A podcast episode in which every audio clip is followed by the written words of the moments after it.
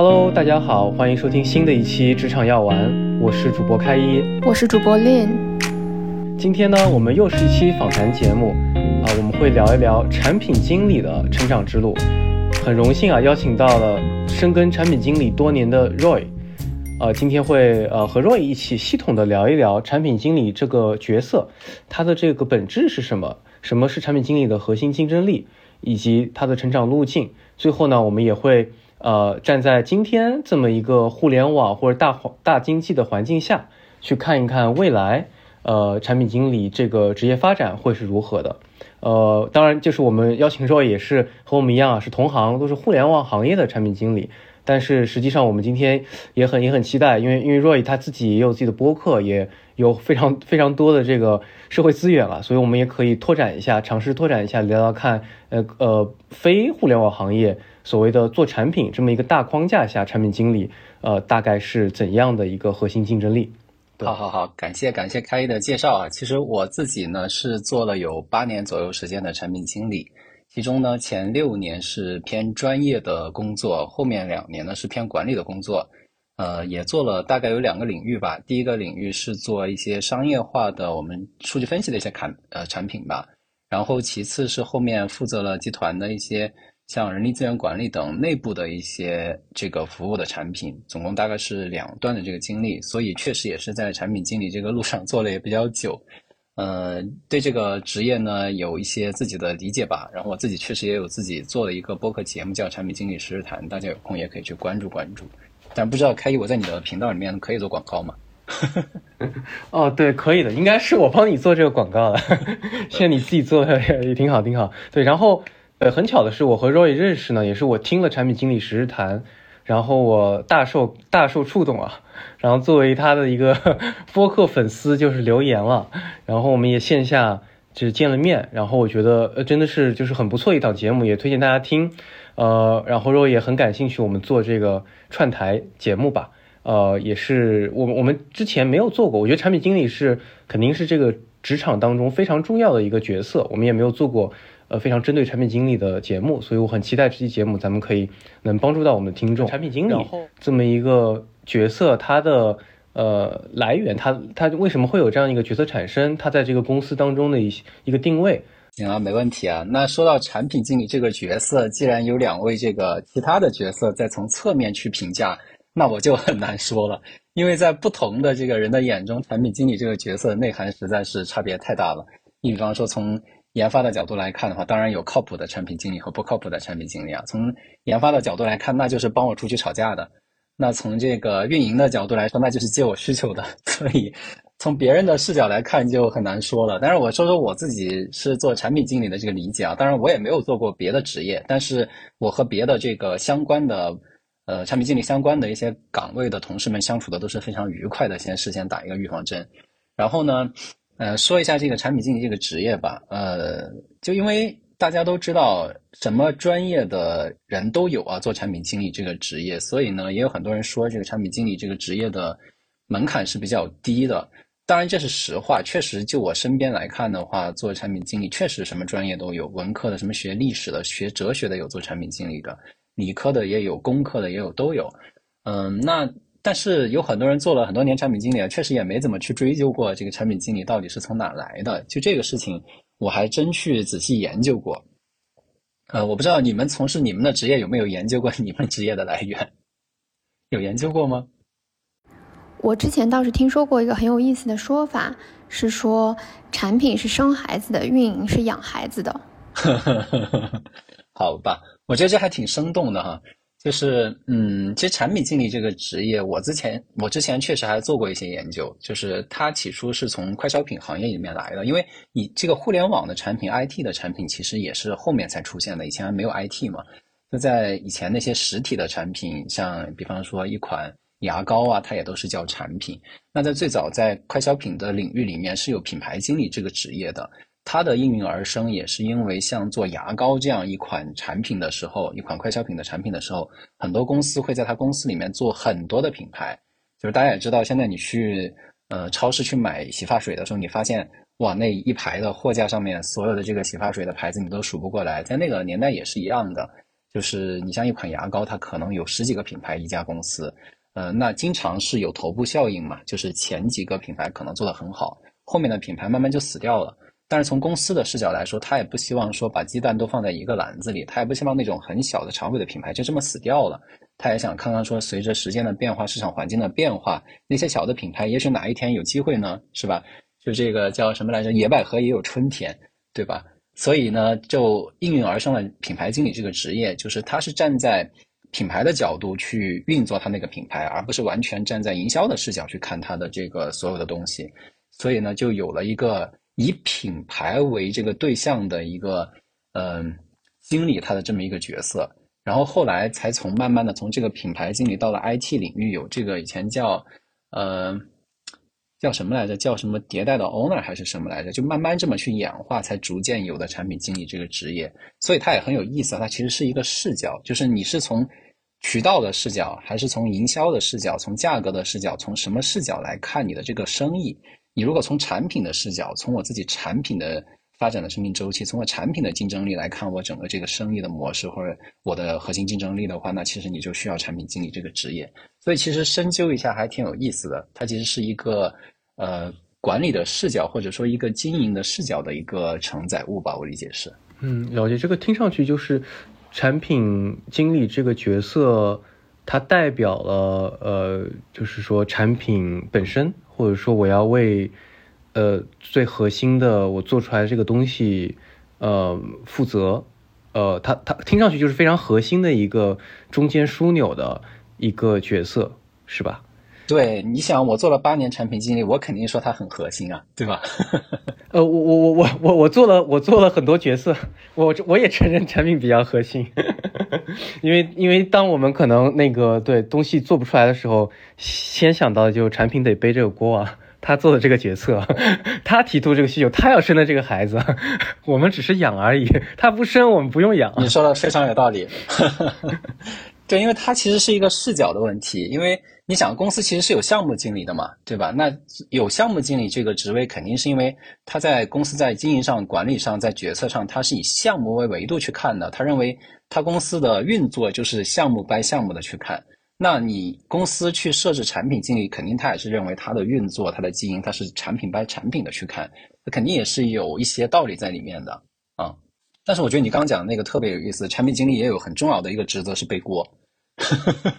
就是你你你你，其实，在公司里面，你可以去背这个锅，也代表着你确实负了这个责任嘛。你也有一些经营它、管理它、决策一些东西的权利，确实是这样。嗯，Roy，我我觉得就是你说的这个职业来源还挺挺生动的，可能听众也都也都了解了。那具体到就是我们在日常工作当中，呃，怎么去？就是说，从事这个产品经理这个角色吧，就是我我相信产品经理，大家想的时候还是有点抽象的。呃，我自己思考，我以前怎么想的，就是我知道算法，我知道是工程是干什么的。呃，我们读书的时候有软件工程学院，对吧？然后我们有人力资源学院，呃，HR 也知道他的角色是什么。呃，然后呃，包括运营吧，我们可能还是比较能够有触感的。我是达人运营，我就要去对接那些 creator。嗯，我要做供应链，我就会对接那些嗯线下的一些呃这个呃厂商啊等等的，对。但是产品经理，首先我觉得呃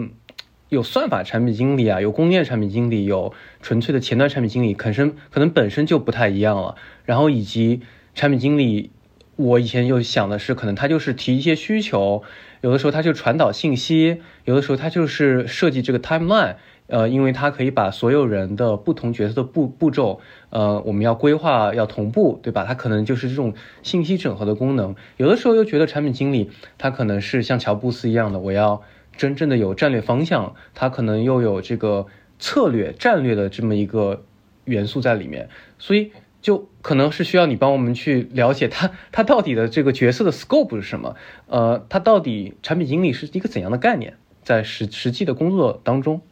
因为实际上我们在就我以前也比较爱看哲学啊，就是这个人其实在他的成长过程当中，他自然而然就会因为他的成长过程中接触的人、听到的一些东西，他所处的这个文化环境会天然的带有一种偏见。那刚好我这八年的工作是在同一家公司里，所以呢，我可能没有办法站在一个上帝视角去回答你这个问题哈。但是我确实因为。公司里面也有很多其他公司的产品经理过来，大家之间也会有一些交流。所以我对这个事情呢，对你刚讲这个问题，我也确实有过一些思考哈。就是我是个人认为，你刚讲的那个“连接”这个词，其实还蛮生动的。就因为产品经理他确实是一个可以理解为他也是一个信息的枢纽吧，也可以理解为他是连接不同领域的一个呃纽带。就是我自己认为啊，我我在。给我们团队的同学讲产品经理的职责的时候，我一般会给大家画三个圆。第一个圆呢，我叫商业战略；第二个圆叫用户需求；第三个圆叫设计知识。就我会认为，产品经理主要是用来连接这三个领域，或者说在这三个领域里面去寻找一些平衡，来去产生一个解决方案，最终嗯执行落地实现，嗯把它变成一个真正可以看到的东西。具体来说的话，为什么说是这三个圆呢？其实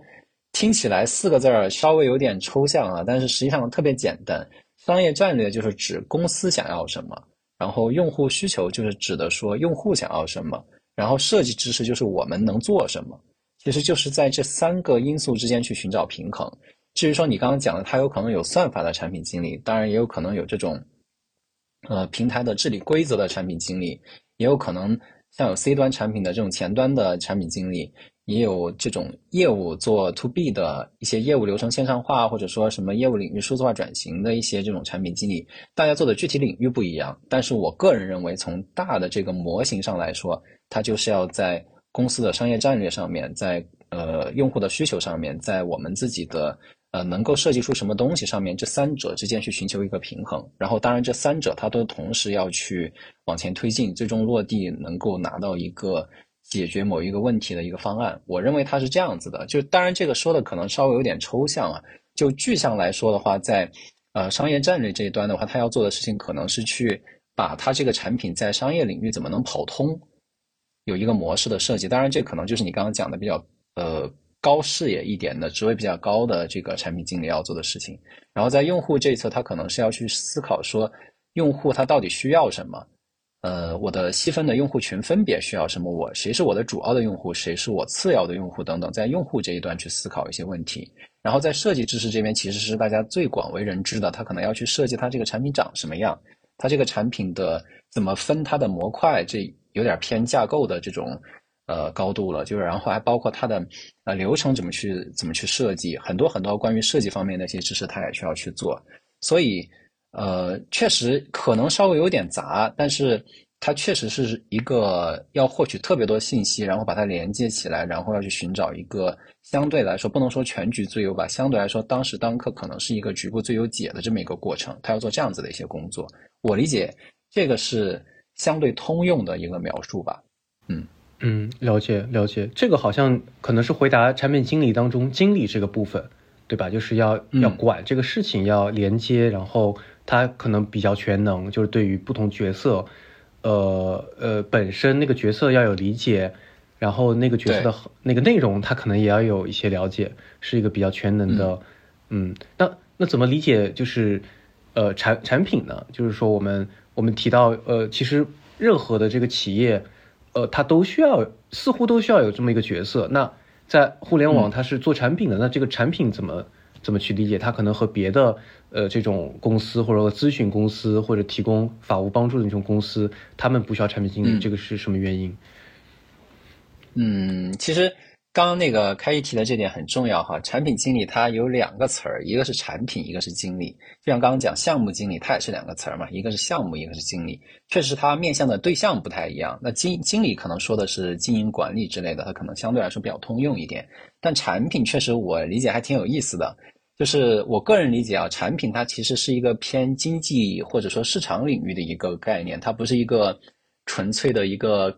呃，比方说一个哲学知识或者一个什么东西，它是一个跟经济相关的一个东西。就例如我做一个产品，可能我交给你，你要给我支付一些货币，呃，这种类似于像价值交换的一个载体吧。然后，其实，在经济领域里面，我的理解啊，它可能分三个大的这个块儿。第一个是卖原材料的，第二个是卖产品的制成品的，第三个是卖服务的。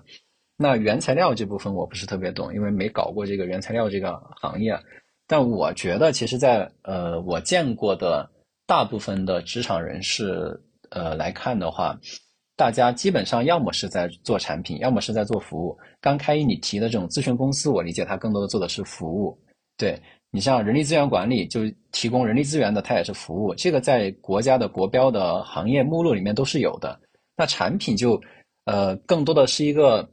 有形状的一个东西，它是说我要做出一个东西来交给我的用户，可能让他自己去解决一些问题。但是做服务呢，可能就我来给你解决这个问题，你都不用管。这确实还是有一点点差别的。例如说，我家里脏了，我要找一个人来帮我把家里打扫一下，就属于家政服务。但如果说我自己想要把这个事儿给办了，我可能就要购买一款扫地机器人。那这个扫地机器人对我来说就是产品，这还是不太一样的。就是服务可能是人直接帮一个人去解决问题，那产品可能是说我哎把我的知识、把我的技能、把我的能力、把我对这个领域的理解封装到一个有形的东西里面，然后把这个东西卖给你，你拿回去你自己解决它。这个确实还有点不太一样，就是，呃，这个地方我说一个特别有意思的点，就我是觉得这种社恐的人还比较适合做产品经理，因为你出去直接服务别人嘛，你是要面对面的，可能在服务的过程当中，别人这儿不满意那儿不满意哦，你好难受啊，或者说你也不知道怎么说。但是做产品就不一样，做产品你跟你的用户之间是异步的，就你不是同步的，你们不需要在同一个时间、同一个场景里面去发生连接，你是。站在一个产品的背后去交付你的知识也好，你的技能也好，你对一个行业的理解也好，然后再去悄悄的去观察你的用户认不认可你这套东西，通过买点数据也好，通过什么也好，这还是挺有意思的。我见过有很多非常社恐的人，其实产品做的特别好。不知道你们有没有见过这样的产品经理？嗯，我我听我之前听其他的那个咱们那个播客其他的那个节目，我好像有印象，呃，那个做 Flomo 的那个。那个我一时忘记名字了，他他好像就是说自己是比较社恐的，他也说过这种观点啊。对对对，我记得他，对，是的，他好像是一个比较沉浸在自己的打造产品的这样的世界里的这样的一个人。我感觉那个就是微信的那个产，就是产品经理张小龙，其实我我我感觉他也是一个比较偏内向型的人。嗯。嗯，就有的时候人太社牛了，之后确实也很难静下心来去琢磨那些产品的细节。我我自己团队就有那种比较社牛的人。对我有一个很好的朋友，然后他也是就是腾讯的产品经理，然后现在来拼多多。然后他之前做那个 MBTI 的时候，他测自己的就是类型，然后他就是一个 I 型人，就是一个比较内向的，所以他特别喜欢沉浸在自己的世界当中。然后去构建这个产品的架构，这个我其实有跟他讨论过，所以我觉得我对你，你刚刚说就是产品经理还都是比较社恐的，还是还是一下子我就想到了我的那个朋友。当然也不是说只有社恐才能做好产品，但是我是觉得这个产品经理这个职职业，呃，给社恐的同学们呃一个新的出路吧，我觉得是。就是说我不直接提供服务，哎，我造一个产品，让他来给大家提供服务，产生价值。所以社恐比较适合，对，就它会让你跟你的用户之间会拉开一个距离。当然，我们说的是商业环境里面的事情啊。你比方说，你做的是不商业化的，你不在商业的这个领域里面，你比方说你是当公务员的，当然就另当别论。但你如果是在商业的社会里面，你必须是要提供价值去和别人交换价值嘛？那你提供这个价值是直接去提供，还是说你想把它凝结为一个产品？就像你偷摸在，就有很多人小时候都有这种想法嘛。就是啊，我有一个特别牛的想法，然后我要写一篇小说。那我的这个想法特别好，写完了之后我就可以出版，出版了之后就卖五百万册，然后版税轻松的这个就让我财富自由了。就很多小时候都会做这样的梦嘛。其实就是说，呃，我自己有一个特别好的想法，我不是说直接去把它告诉别人或者怎么样，而是我默默的把它写下来，然后它变成一个完整的东西，我再把它推出去。这个确实是，嗯。一个跟直接去做服务，你比方说做销售，销售其实也是服务行业，就它是确实是不太一样的。做销售肯定是需要社牛的。其实刚才说到产品，应该是呃它是有有形的，然后服务可能是，呃就是说是直接去影响它，可能没有这种形态。那那除了这个以外，还有什么？你觉得我们有什么概念可以让大家更好了解？嗯，产品是一个什么样的一个东西呢？嗯，因为刚刚讲到这个做人。原材料的倒矿的行业我不懂啊，就是这个做产品和做服务是我身边看到的职业里面绝大多数的二分法吧。你其实包括做管理者，有的时候给员工提供的也是一种服务，因为他是直接去可能帮员工解决一些问题。当然这是好的管理者，差的管理者是给员工制造问题。当然我们就不提这个了。呃，那其实产品跟服务其实还有一些区别，这个我还真研究过，因为服务是有一门学科的，好像是叫服务经济学还是什么，它的那些著作论文我还真读过。嗯，就产品其实特别有意思，产品是有供应链的，尤其是实体的产品，就是它的生产，呃呃，包括它的流通、它的消费，它之间是一个一环扣一环的。但是服务是特别即时发生的，这点还蛮有意思的。呃，就是原本这个，呃，像呃，你去做一款产品的话，你可以，嗯。把它做完了之后，通过你的渠道把它非常快的，呃，分销到或者说是分布到各个地方。就以前别人说这个零售行业有非常重要的一个竞争力是说你怎么能够让呃全国各地的超市一夜之间在那个堆头上或者在第一排的货架上都摆上你的商品，让它出现在消费者的视野里。这其实也是一种能力，就是呃产品它的生产呃制造。流通消费它是分开的，导致产品很有可能能做出规模效应来，就是它是突破了时空的限制。但是服务呢是计时的，你比方说你去做这种咨询服务，你一天只有二十四个小时，除掉吃饭睡觉，你就只有那么点时间，你是非常的受限制于你的时间的，因为你的时空限定了，你必须要和你的被服务对象在一起。所以简单来说，前面说的有点绕。简单来说，你可以做一款十二亿人都吃过的方便面，但是你不可能给十二亿人都煮过面吃，就是这个天然就限制了做服务的这个天花板，就这个还是蛮有意思的。当然，这个反过来反过来说的话，其实产品的成本也蛮高的，特别是实体的产品，因为我也接触过做实体产品行业的产品经理，他们也叫产品经理，就他们的话，像在这种产品，他要开一个模，可能成本就很高，他需要。啊，它风险还蛮高的，跟做 IT 还不太一样。IT 做一个产品，做个 MVP，可能就开发个一周推出去试一试。但他们开个模，可能固定成本就特别高，它需要靠后续不断的去呃销售出去，呃提升它的销量来摊薄它前期的这个固定的成本。其实做产品要考虑的东西还蛮多的，就是这个上面也是很有意思的。像现在做 IT 产品，大家都说做 SaaS，其实也是在时空这个维度上去改变产品的一些特性。就是我可能我在以前做那个光盘类型的这个，你还要软软件要升级。现在做 SaaS 了之后的话，实际上它在这个地方一更新，所有人就更新了。等等，就是这些特点也是做产品特别有意思的一个特点。嗯，所以其实多去思考一下，到底自己在做什么，就是自己在经营什么产品，产品到底是什么，然后经营管理这个产品，我到底需要去做什么？其实很多时候。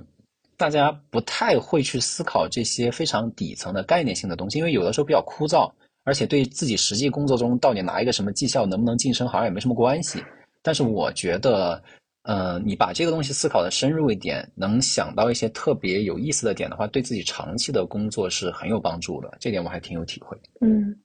对。所以其实刚才听 Roy 讲，就是你对于产品经理的很多的理解，其实我觉得是非常深刻的。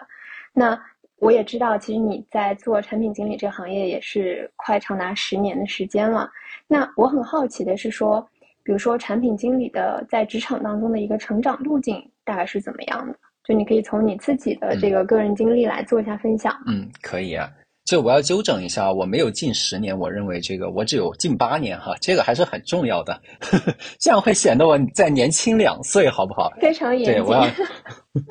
非常之严谨，对吧？对，非常严谨。然后呢，这个呃这几年做产品的感受吧，就是其实我觉得我是非常年轻的，就我的产品之路才刚刚开始，呃嗯，还有很长的路要走。就虽然说我可能走的路还没有那么那么长，但是我自己就我这八年的时间，因为我也。做过专业的产品经理，我也带过产品的团队，当时也有二十几个产品经理，然后有有我也带过，呃 P 十的产品经理，我也带过 P 一 P 二的产品经理，就是呃当然这个级别各公司不一样，意思就是入门级别的，包括非常高级别的我都带过，我也面过很多产品经理，就行业里面可能有二十多年的从业经验的这种，当然他二十多年里面不一全是产品经理，可能后面做管理等等，就是。通过我这个自己的体会，加上广泛的与各种不同的经历的产品经理去碰撞呢，我总结下来啊，我觉得产品经理的成长路径大致是分两段的。就我能看到的，大致是可以分为两段。我给它起了个名字，这个我跟好多其他同事、同学也分享过。就是我认为第一段呢，我把它起一个名字叫功能型的产品经理。呃，第二个阶段，我认为它叫战略型的产品经理。其实回应到我之前讲的这个产品经理，他的技能或者他他关注的领域，或者他或者说他连接的领域，大概是分三个。第一个是刚讲的商业战略的领域，第二个是用户需求的领域，第三个是设计知识的领域。其实，在第一个阶段，大部分的人都集中在设计知识这里，额外再加一点用户需求，是什么意思呢？就是他更多的考虑的是我这个产品的呃界面也好，我界面之下的功能流程也好，还是甚至啊，有的人会去关注底下的数据结构的设计也好，他更多的关注的是设计，嗯。包括可能再偏一点用户需求，就是用户到底想要什么？用户想要的这个东西，因为都会用什么这种用户旅程啊，什么故事地图那种，就是它的呃用户在我这个产品上面的交互路径，在不同的场景里面，他的情绪是什么样子也好，他更多的关注的就是设计和用户这段的东西。嗯，其实我看到很多所谓的这个初阶到中阶的产品经理呢。嗯，他的发展过程就是他所做的所谓的设计越来越好，它的设计无论是它的全面性也好，还是它的这个设计的对用户的友好性也好，还是或者说在业务上的合理性也好，当然这个维度可以有非常非常多。总之，它的设计越来越好，呃，也越来越怎么说呢？更具备可行性吧，或者说它在可行性和这个呃，也许叫前瞻性或者说体验的优良性之间能够找到很好的平衡点。呃，从一个简单的流程到一个复杂的流程，从一个覆盖简单人群的功能到一个能够支撑不同的生命周期阶段的人群的这个功能的设计也好，他关注的基本都是设计，或者说再复杂一点叫架构。这个是一开始这个阶段在做的事情。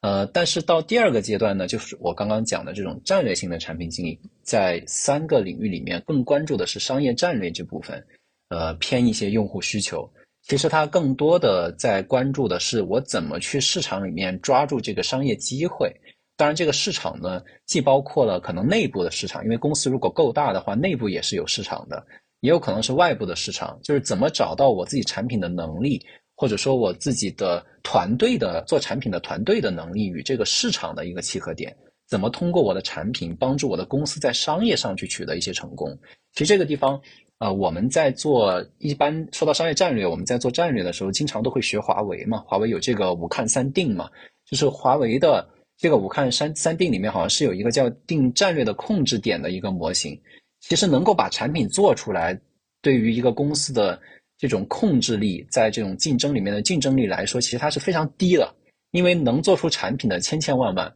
但是怎么能够让产品去在天时地利人和里面占住一个呃，怎么能够在天时地利人和里面占据一个有利的地位？就所谓的前瞻的布局，这个什么呃造势也好，什么这个他们都讲什么高打低也好，当然一堆黑话，但本质就是说我怎么能够呃占据市场优势地位，能拿到这个市场机会，这个是很高级别的产品经理需要的一个东西，就是。第一个阶段，你去把功能做好，和第二个阶段你去找到机会，它所需要的这个能力和素质是特别特别不一样的。有很多的产品经理，他被困在第一个阶段里面，设计做得非常好，就是那种雕花雕的特别好，嗯，但是他对于第二个阶段的产品经理，就是战略性的产品经理，他既其实自己是非常抗拒的，他也不想往那边去成长，就觉得说天天谈战略啊，谈市场机会啊，就不落地，玩概念。呃，也没解决什么问题。明明我的产品上有那么多的 bug，然后底层还做的那么不好，天天谈一些什么啊模式啊、增长飞轮呐，什么乱七八糟的，就精美的 PPT 啊，会觉得啊，这都是骗老板的。呃，其实辩证的来看，不完全是哈，就是大家想，有很多时候我们一个呃新的产品，像嗯滴滴也好，或者说微信也好，你还记得它第一版长什么样子吗？你们有印象吗？第一版的微信也好，第一版的滴滴也好，第一版的抖音也好。我记得好像第一版的微信就是有语音功能，然后它特别简单，就是整体不会像现在一样，它能够镶嵌很多的功能在里面。我记得就当时还是在大学的时候吧，就很多人突然开始就是通过微信发语音，然后那个时候其实没有任何一个就是手机或者说软件能够让你去通过语音的功能去发送这个消息的。然后我就记得大家很疯狂，然后一直在都在玩这个功能。对，就是其实有很多的呃非常成功的产品，在它的初期其实也没那么复杂。就所以说，不是你要在初期就把它设计的有多么精美、多么完善、多么这种呃美轮美奂，再把它推到市场上去。其实很多时候它也是一种选择，就市场机会在那里，你不去抢，有可能你做的非常好，但是最后你成的不是你。呃，所以在呃，第二个阶段的产品经理可能需要锻炼的是更多的对市场、对这个，当然用户需求也是市场的一部分，就整个市场机会在哪里要有非常深刻的理解。当然，我也见过很多呃基础的设计不牢，上来就开始干这个所谓的战略上的这个工作的产品经理，其实确实也稍微有点飘忽。我的建议是，呃，多经历经历，就是也能够把非常扎实的这个所谓的设计部分的工作做好，也能够。跳出这个设计本身，就像王国维在《人间词话》里面说的，这个叫“入乎其内，出乎其外”。入乎其内故有生气，出乎其外故有高致。所以你又要把自己能拔出来，然后你自己又要能钻进去，能做好，这种状态其实是最好的。当然，其实这样的人在职场里面确实还是比较少的。嗯，难度还是很高的。对，你们也跟产品经理打交道嘛？你们也可以讲一讲你们身边见到的产品经理，更多的如果啊。采用我这种二分法的话，你们觉得更多的是什么样子的产品经理，或者有没有见过比较典型的？嗯，产品经理它存在，呃，还有个点就是我们我我们无法，嗯，我们的资源和能力都是有限的。就假设我们的，呃，比方说做一个东西的运营能力很强，嗯，我们就可以把这个产品，对吧？堆人。如果我们有足够的。钱就是我们假设，先做个极端假设，资本是很很雄厚的。那我其实我在做这个产品的时候，可能就是呃很简单。那投就是投资人或者或者一些呃就是金融的方面的人士，他可以自己去规划，因为他可以把钱都铺铺满。然后还有工程算法，它也有一些局限，有可能一些功能不是说就能实现的。所以我觉得产品经理。他在经理方面是需要去在有限的资源和有限制的能力的情况下，呃，把一个东西给给设计出来，给做出来。嗯，所以我觉得我会期待一个好的产品经理，就是说，首先他就是要对于各个层面的一些能力上限、资源上限是有一个认知的，能在这种条件下能够把一件事情给落地。呃，我会是这么期待，然后其次是一些战略层面的，但是我会觉得战略层面，呃，往往是所有的角色一起来一起来做的，嗯，而且这个涉及到可能一些更大的话题，比方说这个东西是不是产品能够决定，呃，还是因为有一个所谓的业务负责人，那这个业务负责人有的时候他也是带别的角色，对吧？那这个就是一个。更大的层面了，嗯，但是我觉得最基本的是，他要在有限的资源当中可以把一个东西给落地吧，这是我觉得一个好的产品经理的一个形象。很多听众其实觉得自己刚毕业啊，想要靠问自己适不适合做这个角色，或者有些同学他想从啊偏工程的或者其他的这个领域啊转到产品经理，那你有什么建议吗？就是如何判断自己适不适合做产品经理，Roy？嗯，其实判断自己适不适合做产品经理这个问题，好多人都问过我。其实我认为这个问题是一个还比较严肃的问题，就是嗯，有点像高考的时候，亲戚问你说你我们家孩子考了多少分，你给我看看他这个去读哪个学校哪个专业，就是看上去是一个特别小的问题，但实际上可能对别人来说影响的是一辈子。就我认为这个问题还蛮严肃的。呃，我可以讲一讲我的一个呃。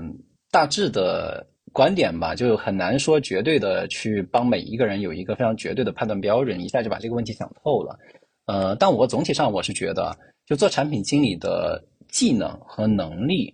是可以快速的去学习的，尤其是对于这个，比方说应届的同学们，自己还处在这个学习能力的高峰期，而且也没有什么固有的特别多的认知去阻碍自己去转变，所以。如果说是刚毕业的学生想要去做产品经理，我认为基本上都是可以的。呃，纯从技能和能力的层面，呃，就大家去可以上网上搜一下，就人他是有一个所谓的冰山模型的。因为我以前做过人力资源相关的产品嘛，就你可能最底下的是你的一些价值观、一些这种素质，呃，这种东西呢就相对来说稳定一点，但是它很难去被看到日常生活中。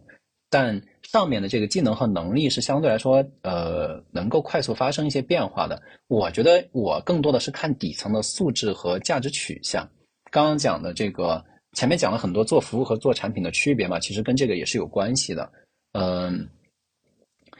我对产品经理最底层的素质的一个理解啊，我一直坚持一个点，我认为这个呃，这个关键词是好奇心。就我是认为要做好产品经理，一定要有非常非常强烈的好奇心。对于生活，你一定处处都觉得很有意思，也不能说很有意思，就是处处都有它的道理，然后自己都可以去琢磨。如果自己能够把这个道理或者背后的这个规律，或者说是一个呃它的运作的机制，能通过自己的琢磨把它琢磨明白了，就会觉得哇好开心。即使是没有什么实际的奖励，也会觉得自己。想通了一个事情，很开心。如果你有这样的素质，我建议是，呃，很适合做产品经理的。但如果说你自己好奇心没有那么强，你觉得一些事情适可而止，或者你更多的喜欢去跟人打交道等等，我觉得可能就嗯去做别的行业，比做产品经理会更合适一些。嗯，但是从技能和能力上来说，如果你有一些。像你如果做软件产品经理啊，你可能有一些计算机相关的一些知识，比方说什么软件工程啊，呃，什么数据库的设计啊，什么呃计算机的基础原理啊，通信工程啊，什么之类的，你懂一些呢，肯定会对你自己有帮助。如果你做硬件呢，当然你可能要懂一些硬件设计方面的一些东西。但我更多的还是想非常底层的，就是刚刚讲的这个好奇心这个素质。当然每一个人情况都不一样，嗯，因为。呃，说适合，但你如果市场上没有岗位，你光说适合也没有用啊，对吧？就你要看很多很多的这个市场上已经没岗位了吗？还是有？二零二三年市场上已经没岗位了吗？还是有的。只是我想再强调一下，就是你光自己闷着头觉得自己合适，但是你出去一找，发现都不招产品经理，那也没有什么用，对吧？就是这个得多方面的来看，就是别光自己觉得自己适合。我觉得我还适合当这个。什么什么公司的 CEO 呢？那我适合有用吗？没有用啊，他也不招我呀，对吧？所以我觉得这个多方面来看吧。嗯，这个这个安安扣安扣到我们之前做的一期节目了，如何选择自己适合的职业？听众没有听过的可以回去翻。OK，那如果说比方说某个同学觉得自己哎真的是有好奇心，嗯，对于很多东西想探索自己琢磨，那他如何转行或如何入行到这个职业？有有什么？比较实际的一些操作嘛，就有什么具体的一些建议？最好的建议就是请来找我咨询，没有开玩笑，开个玩笑。我觉得，我多少钱？开个价？呃，这个得私下谈啊，咱不能直接在这个公开的节目里面报价。你想，万一我又没做过，万一我报低了，多尴尬呀，对吧？就是你报，万一报的太高，了市场对这个行业的这情况。对我一说，我收这个十块钱一小时，明天就有人上门来砍我了，说不定。没有开个玩笑，就是我觉得，嗯，我觉得入行和转行吧，我觉得你至少要先了解，因为你也可以当产品经理的思路去思考这个问题啊。刚刚讲的商业战略、用户需求、设计知识，你也一样，你可以看看用户需求，就是你可以先去市场上看一看。对于产品经理到底他的岗位需求是什么样子的？我觉得这是第一步非常重要的。有很多人确实，我觉得相对来说比较懒一点儿，就是自己想转行。我我接触过这样的同学，当然不是批评啊，就自己想要转行做产品经理，但是他连具体的产品经理的 JD 也没看过几份。我觉得这就稍显有一点敷衍了哈。就是先搞清楚市场上对于产品经理的需求到底是什么。我觉得这点非常之重要，就是。可以去各种招聘网站上面翻一翻，嗯，招的各种各样的产品经理，他的 JD 是怎么写的？需要什么样子的能力？什么样子的素质？自己好好去研究研究，抽取一些共性的东西，去发现一些呃规律也好啊，就是这也是做产品经理需要有的一个素质呀。你刚刚不是说要有好奇心吗？你对别人就市场上招什么样的产品经理，你都没有好奇心，那你做什么产品经理呢？对吧？所以这是第一步，先搞清楚市场上的需要到底是什么。其次呢，再去想清楚自己到底呃是一个什么样子的人。刚刚其实令也说了那个关于性格测试也好啊，就是你可以去看一些呃网上的一些职业倾向的一些测试，对自己有更深刻的一些理解。呃，也自己去思考思考自己未来到底是想往哪个方向去走。就刚刚前面也讲到，有导矿的，做原材料的，有做产品的，有做服务的。你到底想往哪个方面走？还是你根本就不想迈入商业这个世界？你想去上个岸，对吧？我要去当个街道办的主任，那也可以。就是要搞清楚自己到底想要什么是什么，然后搞清楚市场上的需求是什么，然后就去做一个匹配嘛。刚刚我们讲了这个，你可以拿你的团队的能力和市场的机会去做匹配。当然，你也可以拿你自己的。无论你自己的呃价值取向也好，你自己的能力技能也好，你去和市场上的需求去做个匹配，大致有一个判断。我觉得你再去看自己要不要入行或者转行做产品经理这个职业，我觉得这是第一步。其次，如果你决定了说真的要往产品经理这个职业上发展，要去转行进入这个产品经理一个职业，真的就前面是开玩笑说找我咨询啊，但是我建议确实可以找行内的人去聊一聊，就是因为毕竟一个在墙内，一个在墙外，哎。嗯，什么叫一个在墙内，一个在墙外？就一个在这个圈内，一个在圈外，然后用两个视角都去看一看。对，就我觉得这也是一个挺重要的。然后再往后的话，我觉得真的就是具体问题具体分析了，没有办法很简单的去讲一个普适性的东西。要找你付费咨询了。哎，对，是 在后面就是找你付费咨询了。对对对，今天其实录了这么久的这个节目，最重要的就是这一段。本来想。本来想把这个问题转化成你提供一个产品来解决大家如何思考要不要进入，结果变成我做服务了。到最后你还是在卖服务。对对对，我也要转行，你发现没有？是的，是的，是的，有意思。那那我觉得其实也聊挺多了。然后，呃，总结一下，就是说我们，我就觉得就是说，大家可能思考就是最终产品经理的一个核心竞争力它是什么？然后你希不希望？呃，获得这些竞争力，或者你觉得自己有没有天赋，就包括了对商业的敏感度啊，呃，一些产品设计能力，能够提出比较好的需求，有些创意，呃，有好奇心，然后最终的他最终成长的话是需要，呃，有那种大的的这个战略能力，就是你可能我觉得产品经理本身你不能期待可能是稍微躺平的，或者是等着任务来的这么一个角色。他真的是要有一个主动性很强的，能够帮助其他人连接这个这个整个社会的需求和自己公司的资源这么一个角色，对，所以我觉得是非常大的挑战性，有很大的收获，但同时，呃，应该也不是适合所有人，嗯，对。那说到说到这里，就是我还是想回到，嗯，这这个职业职业规划和成长上，就是若你你在。可能就两点，第一点就是你有没有遇到一个特别大的困难，在你做产品经理的过程当中，你想到要过放弃或者怀疑自己不适合的。第二个是有没有那种啊哈 moment，觉得，呃，我我我做的这个事情或经历的这个我，我我觉醒了，就是我觉得哦，产品经理原来是这样，我真正的所谓的开始入行了。当然，可能未来的再做个五年十年。可能会有更高阶的这种感受啊！我想听听，至少这八年当中，你有没有这两种感受，可以给大家分享一下？我觉得开一，你这两个问题特别像面试，你知道吗？太难了，你这我不是故意的，原来我可以，没事儿没事儿，可以面试产品经理，你完全可以。我觉得你这两个问题非常之有深度，很难回答。呃，先讲一个第一个吧，就是你你第一个问题是说有没有遇到过一些困难？其实我确实可以分享一下，就是。呃，因为我以前做产品经理的时候，我认为我自己把这个产品设计出来的能力还是比较强的。呃，就包括无论是去呃设计这个用户的界面也好，还是它背后的这个流程也好，怎么让这个流程更有效。然后包括甚至我会跟我的研发去讨论一些数据库表的一些设计的东西，因为它可能会从长期影响我的一些产前面的产品的一些特性。呃，我在设计方面确实我认为。只要是一个不要让我去做什么核武器之类的，就是这种常规的产呃常规的产品，常规的无论是 C 的 B 的产品，我大概都是能做的。呃，但是我确实是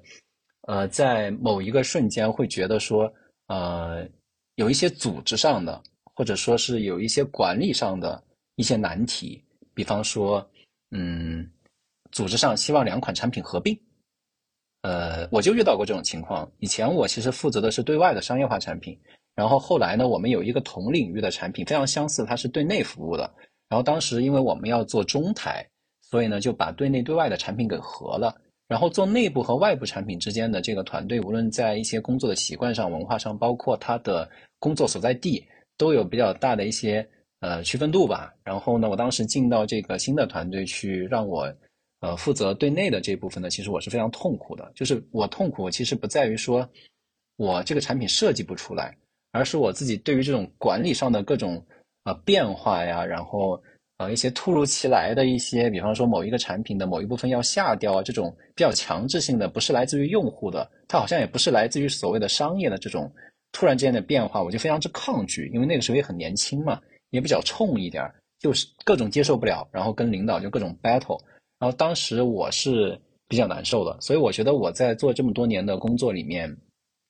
嗯，比较难受的就是，呃，自己可以很好的去做产品。可以把一款产品打造的很好，因为我以前也接过那种比较差的产品，通过自己的努力、团队的努力去把它慢慢变得非常好。但是突然之间，然后因为一个管理上的问题，可能你这个产品就要跟别人合掉，就这个对于我来说特别特别之困难。但是后来我也度过去这个困难了，因为后来我想明白了，就是就是我前面其实讲的过程中提过的，其实市场是变化多端的。然后呢，这个公司如果足够大，它内部也有市场。只不过是你对于这个市场的认知，你还没到达那个阶段，或者说你那个信息你获取不到，所以你并不知道市场正在发生变化。当管理上来说，一个产品要跟另一个产品，比方说要合并了，其实它真的不是一夜之间要合并的，可能在过去的半年、一年、两年时间里面，你就听说过对方的产品，你也见过对方的产品，你觉得你跟他之间有一些同质化的部分，然后呢，你也。可能想过未来这两个产品之间应该怎么样去定位，怎么样划分这个边界，但是你从来没有正式的去想过这个问题，也没有正式的跟领导谈过这个问题，所以就是像一个灰犀牛一样，他走着走着走着走着，然后突然之间他就冲到你面前来了，就是这也是一种我觉得是对市场的一种敏锐度，就你有没有搞清楚公司里面有多少款你这样的产品，你在跟谁赛马，然后你赛不赛得过人家，如果赛不过，最差的情况是什么？如果赛得过，你能拿到什么？就是这种东西，我觉得也是产品经理需要去了解的。就只不过是我之前可能更多的是在做设计，就像我前面说的，功能型的产品经理，我对于所谓内部的这个市场的认知并没有那么强。所以呢，呃，所以呢，就不要再去责怪所谓的外部的冲击、外部的环境的变化，突然之间给自己的这种呃强制性的转变，更多的还是去想自己是不是在能力上，或者说在。一些无论是技巧上、能力上，还是有一些可以去提高的地方，所以我觉得这是我回答这个开一的第一个面试问题的答案。看你给我打个分吧。哦，我我来我来我来说一下反馈。对我我觉得我这个听上来呢，我就觉得你我自己觉得可能在产品经理这个角色上，其实没有受到很很大的就是说我自我怀疑的过程，因为你刚刚举的那个例子，我觉得已经。Go Beyond 的产品经理这个角色了，就是他已经超越产品经理这角色了。实际上是一个职场的话题，就就算是你做运营、做工程，我也会面面对。呃，我更多的是一个职场的敏感度。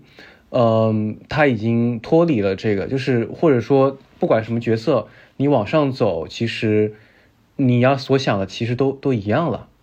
都都收收敛了，对吧？就是大家都可以变成 CEO，不管什么样的角色，对吧？那 CEO 想的问题实际上都是一样的，对吧？就是我觉得你的这个挑战可能是，嗯，下一个阶段的了，对。不过，呃，对我觉得你不用应聘产品经理了，你可以应聘 CEO 了。但是刚刚前面也说了，要看市场需求。我觉得我可以，但是这不没人要我呢吗？OK，我觉得很好的分享。那那有没有一个？嗯，哎，觉得经历过这个就是突破了自己，真正的感受到了什么是产品经理这么一个时刻。嗯，这个我也可以分享一下，这个确实有啊。前面那个问题可能稍微有点这个答非所问，或者说达到了另一个路上去了。但这个我觉得可能能够命中开一面试官的心哈，就是 就是我之前其实做这个商业化产品的时候，当我接手它的时候，它确实是一个在用户这边的美誉度比较低的一个产品。我记得当时在做用户的满意度调研的时候，满分一百分，我们是六十分以下的，就是不太及格。嗯，当时我们去上海和广州拜访我们的大的 B 端客户的时候，就 KA 客户的时候，呃，我们到我现在印象还非常深刻，那是在上海一个初春的时候，还比较冷。然后我当时去上海，去人家在相对来说比较郊区的一个工厂里拜访我们的这个 B 端商家。当时他招待我们在一个会议室开了一个会，开会的时候呢，就做了一个 PPT 啊。然后我们当时一群人啊，包括我，还有当时我们的副总裁都在那边。然后当时开始讲 PPT 的时候，里面有一。段大概四五张、五六张 PPT 是在讲我们这个产品的。我当时没有心理预期啊，就我以为他们会讲一些什么，嗯，产品怎么用的，然后我们有些什么建议。你知道他们是怎么做的吗？非常之绝，他们把我们的产品和呃竞品做了一个对比，就是每一页都是对比。然后这个对比的时候，每一页在左边都是竞品具备哪些功能。右边就是我们这个产品具备哪些功能？你知道我们的功能里边那个框里只有一个字，就是无，就是没有，就是无。也就是说，他那几页 PPT 扫完之后，现场给我们的，包括我们的高级总监也好，我们的副总裁也好，都坐在那儿。我就当时真的是，我倒不是说生气，我就是一种作为产品经理的那种，第一是对于用户的羞愧感，就是觉得。有商有的东西，我们是一个都没有。然后另外就是一种暗暗的有那种，怎么说呢？有那种不服气，你知道吗？就觉得我们也能做，为什么我们就是没有？然后经过那次事情之后，我当时坐坐飞机回北京，就拉着我的团队开始商量，我们要怎么把那几个无字变成有，甚至要比这个竞争对手做的更好。就当时。就因为这件事情叫知知耻而后勇嘛，就因为这件事情，我去了之后，我真的是特别受刺激。然后回来之后，拉着我团队的几个小伙伴，当时我们人也不多，四五个人，就在会议室就讨论。就我把这个情绪传递给我们的团队之后，大家其实也特别受刺激。然后大家也觉得说，一定要把这个叫说的不好听一点叫雪耻，就大家也一定要翻翻这个翻翻身，要把这个事情做好。大家就这种激情就上来了。然后我记得接下来的八个月的时间里面。我们真的是八个月，我们做了一个八个月的项目为期。我们在八个月里面，把我们的产品里面的所有的无都给砍掉了，都变成了有。当然，我们当时的副总裁也好，我们的高级总监也好，对我们是非常的支持的，给了我们特别多的，无论是研发资源、设计资源，还是一些运营的资源，给了我们很多很多的帮助。然后，但是我们这个团队也是，因为产品经理你还是作为产品的呃经营管理的这个主责方嘛。就我们确实是通过这几个月的时间，成功的把这个东西扭转过来了。我记得当时等八个月之后，九个月、十个月，因为做完了之后，它还需要就是延迟一段时间去发挥影响，就大家还要去消化它。就等到大概一年左右的时间，然后我们当时我们从六十分就涨到了接近八十分。当时我们在我们集团还拿了一个特别高的集团的奖项，就是怎么说呢？简单来说就是打了一场翻身仗。通过打了一场翻身仗，就是我们建立了我们自己的自信，建立了我们这种团队的呃协作的一种默契，也建立了我们跟用户之间的一种连接，让用户也更加相信我们。其实包括像我们的领导，我们的上面的管理者也相信我们有实力去和呃竞争对手掰掰手腕，就是通过这样一种打胜仗的方式，呃，把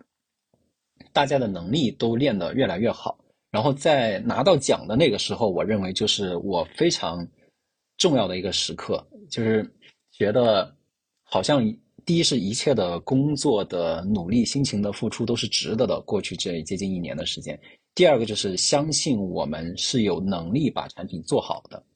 就我觉得这个是我自己印象非常深刻的一段经历吧。我觉得。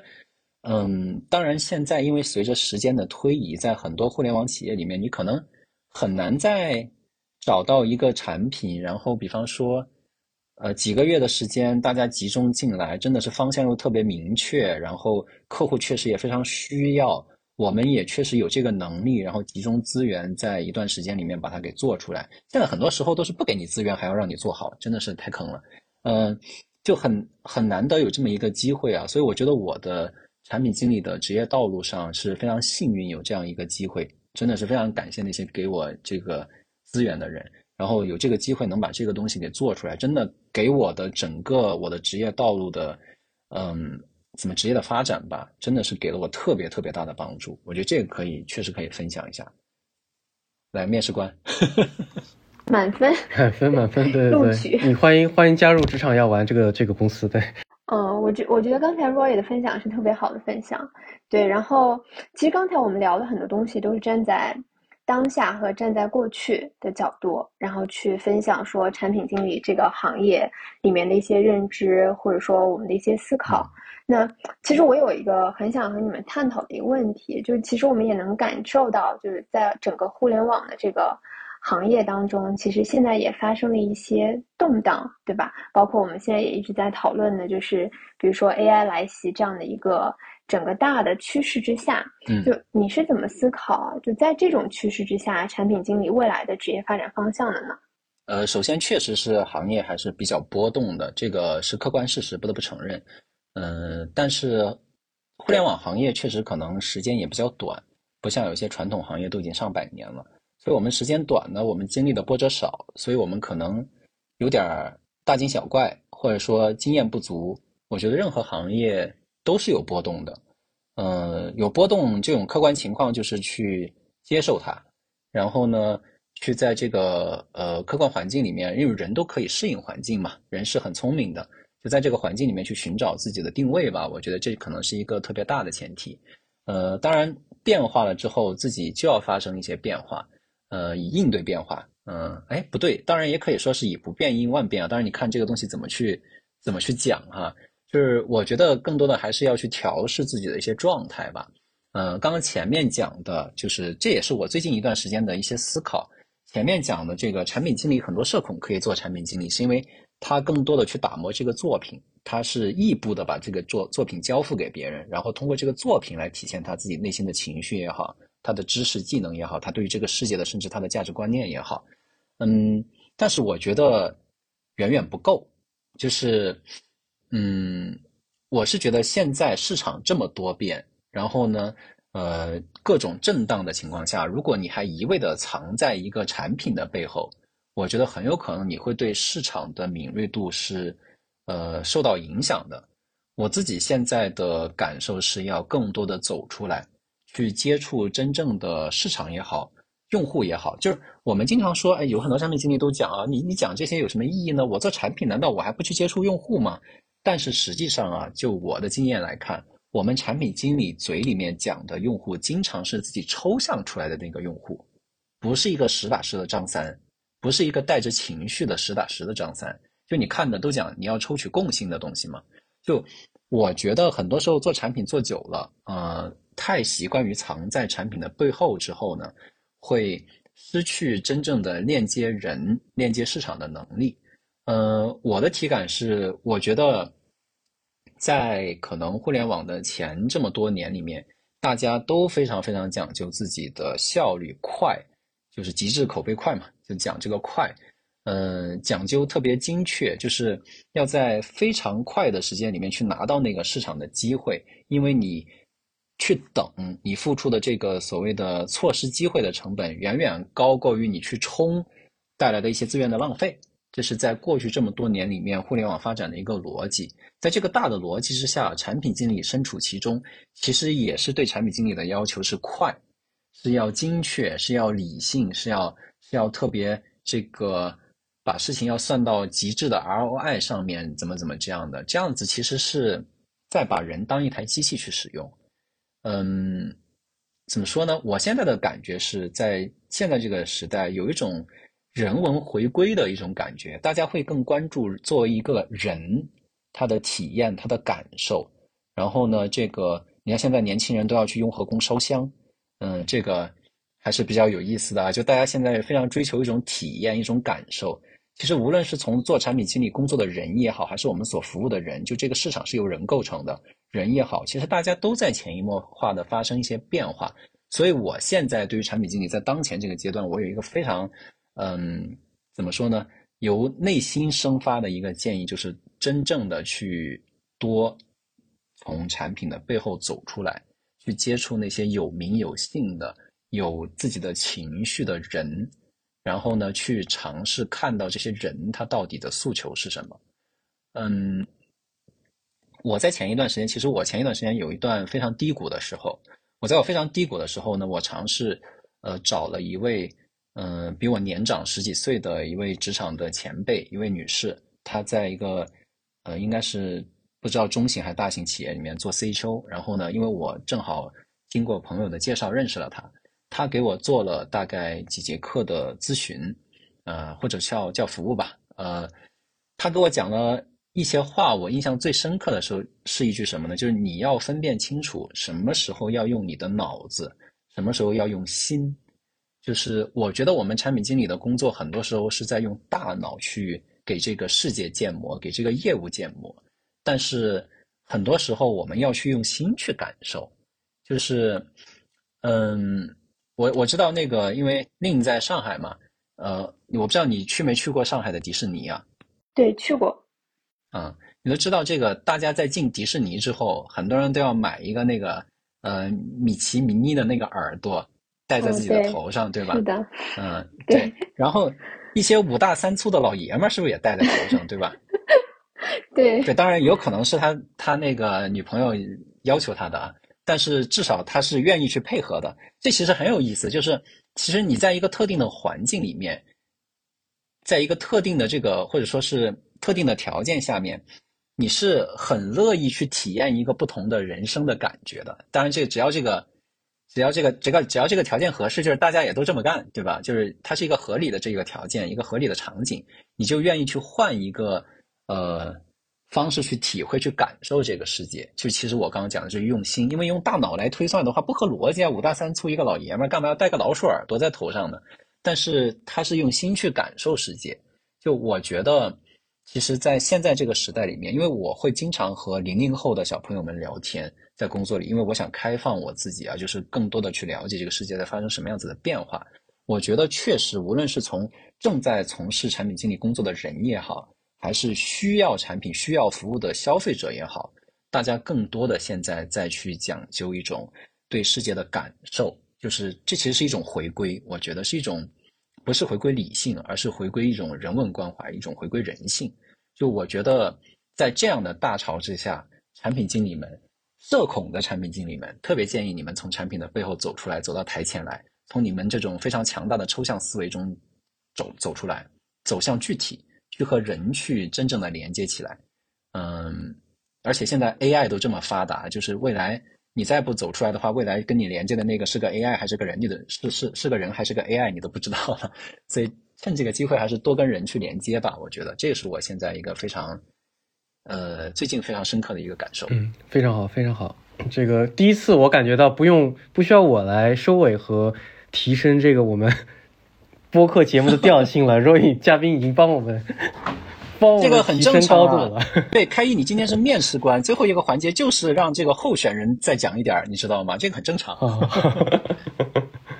那那最后最后收尾就是候选人 Roy 可以问我们。Lin 和或者或者我本人一个一个一个问题，对哦，我觉得其实有很多我们今天准备还要聊，但是呃，估计要等下一期了，看看我们今天的录制时间也到，所以我们今天哎先聊到这儿，然后若你看看有什么呃问题想问我们俩的吗？传统环节这么正式吗？真的？这我们这播客实在太正式了，之前和令参加那个播客的一个聚会。大家都说你们得诙谐一点啊，得听听八卦啊什么的，对。但，我们我们在尝试转变我们的风格。你们也挺有意思的，你们这个节目叫职场药丸，但是今天听完，就是好像也还好吧，就我觉得，对吧？也没有到药丸的这个程度，还是挺有意思的啊，没有没有到药丸这个程度。就我，嗯，我我其实也没有什么太多的问题啊，就是。要不这样好了，呃，大家今天都聊了这么多嘛，最后也说到了这个，希望能够，呃，产品经理们能够走出产品来，去与人去连接，去更多的用心去感受这个世界。能不能，呃，你们每人都分享一下你们最近用心感受世界的细节？也许是什么这个楼下的月季花又开了呀，或者说什么这个巴拉巴拉的一些事情，或者什么最近。风很大，然后这个什么吹到了我家里来，就一个用心感受世界的事情，不是用理性，都分享一个小事情，有有意思的。是是，我我觉得这个话题非常好。然后我之前我还和一个朋友聊，我觉得互联网人啊，在互联网公司工作，你觉得周围的人或这个行业的人没啥文化，就是我我做出了这么一个判断。后来呢，我把这个话和一些那个我这身边可能甚至从硅谷回来的，然后就是做做做算法工程的一些人聊，其实大家反应还是挺大的，就是在在找各种的这个 evidence 来来挑挑战我嘛。然后呃，其实我就是觉得这么一点吧，就是其实我们很多的还是用数字来做很多的决策。嗯，在一个非常商业化、竞争很强的环境里面，我们通常是这样的行为。对，嗯，但我还是觉得，我可能能分享的就是之前在国外的工作的时候，我身边的这个程序员，他们有很很好的一些生活体验。有的人他们白天上班，晚上就去酒吧做调酒师；有的人白天上班，呃，他业余时间就是研究火锅底料，希望。把这个就是开火锅店这个事情作为他的一个兴趣爱好甚至副业来做，嗯，我觉得可能在那个社会下，大家更多的呃会有一些比较放松的这个心态吧，呃，自然而然的大家还是会希望生活里面有有一部分也能占据到他们更多的时间，并且去做一些呃有的没的事情，呃，然后我觉得本质上。嗯，很多东西都是有连通性的。我觉得，如果要对抗 ChatGPT，很强的一个点就是，你可以把不同的经验互相做一些呃，这个互相做一些这个转移。你在酒吧里驻唱，你在酒吧里调酒，呃，你的你的兴趣爱好是去打篮球，变得很专业。你在这些场合当中，呃，体悟到一些东西，其实自然而然可以应用到呃你的你的主业当中来。嗯，所以，我我觉得我是也是很推荐大家，就是走出去，可能体验更多体验生活的。对，那你应该多体验一下开一，这个最近天气也比较好，可以出去走一走。可以，可以。对，开一，你这个分享还是比较理性的。对，我可以，我可以给，对我真的，我我来分享一个，就是因为其实因为我现在的工作其实是呃北京上海两边飞嘛，然后我很多大部分工作的时间其实都在北京。然后我说实话，我感受到的北京的一个工作的环境，其实是就是很打工氛围的，尤其是互联网。然后很多北京的这种呃互联网公司，其实都是放在一些比较偏远的地方，对吧？然后把你拉到一个 一个偏城区的地方，然后你就在那儿工作就行了。然后你你也不需要有这种生活的体验啊或什么。然后但是我每一次就是从北京然后飞到飞回到上海的时候，然后因为最近不是因为。就是春夏天就已经到了嘛，然后上海的这个天气就会比较湿润，然后我就是从那个机场，然后落地，然后在回家的那个路上，然后有时候就比较晚班机嘛，然后回到回到上海，然后就是打车，然后回到家的时候，我就会把那个车窗摇下来，然后就会就是会就是会让那个上海的晚风，然后从那个窗户当中然后吹进来。然后会闻到一些就是上海的一些就是春天春夏季的这些花草的味道，然后那个时候我就感受到的这个空气是特别湿润，然后带着一些青草的香气的。然后我又是在回家的路上，所以我就会感受到非常的这个身心愉悦。然后这时候对比到我在北京的 这个非常劳累的工作，然后我就会觉得说啊，回家真好。就这个是我。近期在繁忙的工作当中感受到的一个非常令我身心愉悦的一个小确幸，对，所以我也是觉得说，其实互联网人真的很多时候要真的回归到一些生活的本质当中去，然后发自内心的去感受一下身边的这些美好的东西，而不要总是活在一个特别理性的空间当中。对，我觉得其实这个东西对于我们不管是疗愈身心也好，也是特别重要的。对，所以我也很推荐大家，比如说去做冥想啊，或去做瑜伽啊，然后或者是跟一些朋友们，然后在生活当中去一起吃饭啊、聊天啊，我觉得都是很有帮助的。真的不是生活当中只有工作，就是不能让你的生活完全被工作占满。嗯，这是我的一个小的分享。嗯，那好吧，那还是最后希望我们所有的听众朋友加上我们三个人，哎，我这不抢开一的台词了。那我就说了哈，没事没事，太棒了，这个毕竟你也是知名主播。对，最后是希望我们所有的听众朋友，加上我们三位小主播，都能够在生活中更多的用心去感受吧。因为你要做好一个事情，你确实也需要保持对生活、对世界的感受力。希望大家都不要丢掉这个感受力啊、都成为更好的自己吧。好，那我们今天的节目就先到这儿吧。是的，谢谢谢谢听众，谢谢职场要闻听众，谢谢产品经理实谈的听众，谢谢大家，下下期见。下期见。感谢收听本期的职场药丸，希望有给你带来新的职场灵感和洞察，对职场更有信心。如果你喜欢我们的节目，可以在苹果 Podcast 给个五星好评，订阅和转发《职场药丸》给身边的朋友，这对我们非常重要。也可以在微博和知识星球搜索“职场药丸”，加入职场星球，与我们和嘉宾互动交流，修炼职场灵药。我们下期见。